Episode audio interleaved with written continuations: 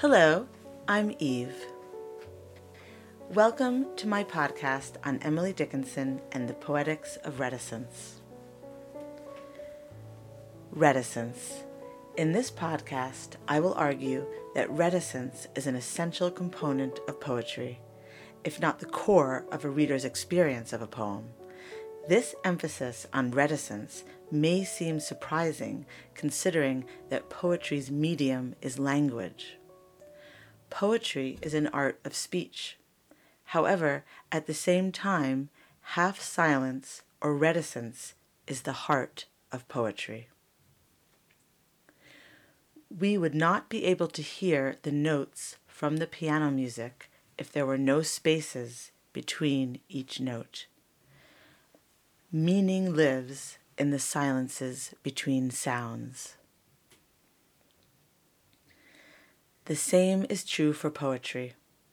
My research focuses on the poetry of Emily Dickinson, who practiced a heightened form of reticence.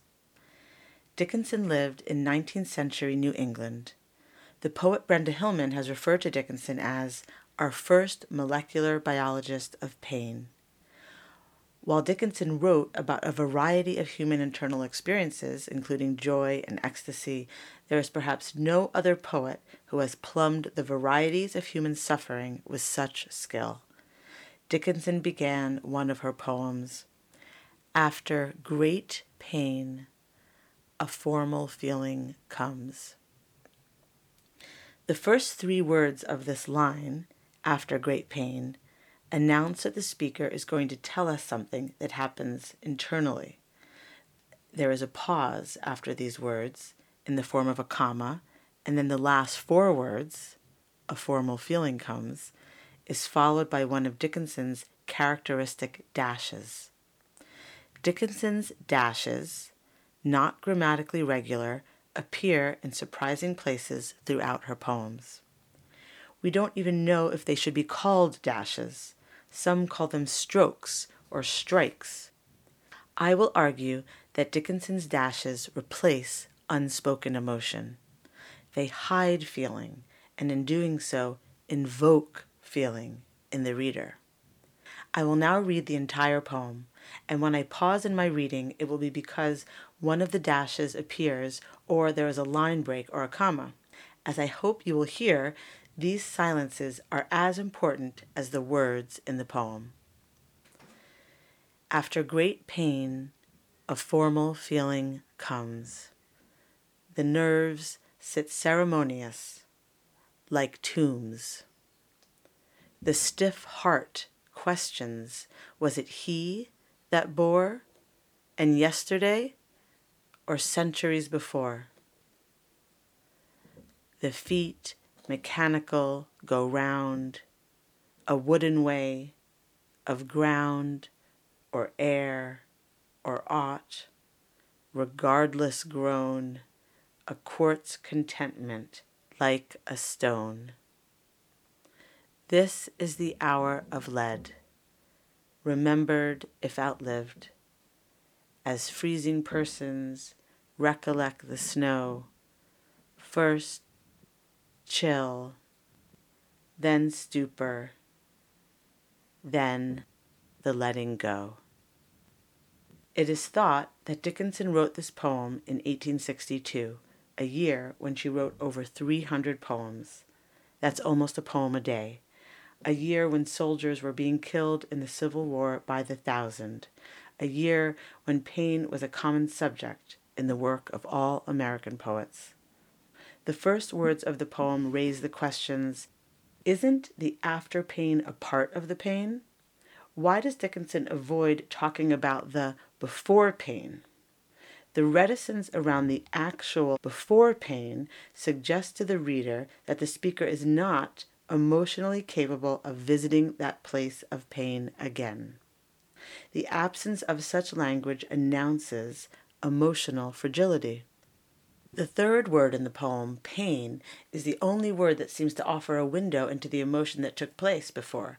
Therefore, it stands out, pulsing and radiating onto the abstract language, metaphoric images, and formal diction that follow. This solitary emotional word represents the speaker's vulnerability shining quietly in its third position, but this nakedness hides itself as soon as it is shown. It will not appear again in the poem, and no other word like it will be seen. As soon as emotional language is introduced in a Dickinson poem, like pain, the emotion within that word is annulled. The feeling becomes distant rather than intimate. This distancing ironically creates an intimacy between poem and reader. The word formal appears, and in this context is a self protective reaction to a deep internal wound. The last lines of the poem abandon the formal diction, but no emotional word such as pain returns. The last stanza is filled with dashes between words. Dickinson's dashes use detachment to create intimacy. The reader is surprised, taken aback by where they're placed in the line, but also curious, pulled in. They create a relationship. Dickinson's biographer Lyndall Gordon writes that these dashes push the language apart, create spaces for the reader to fill.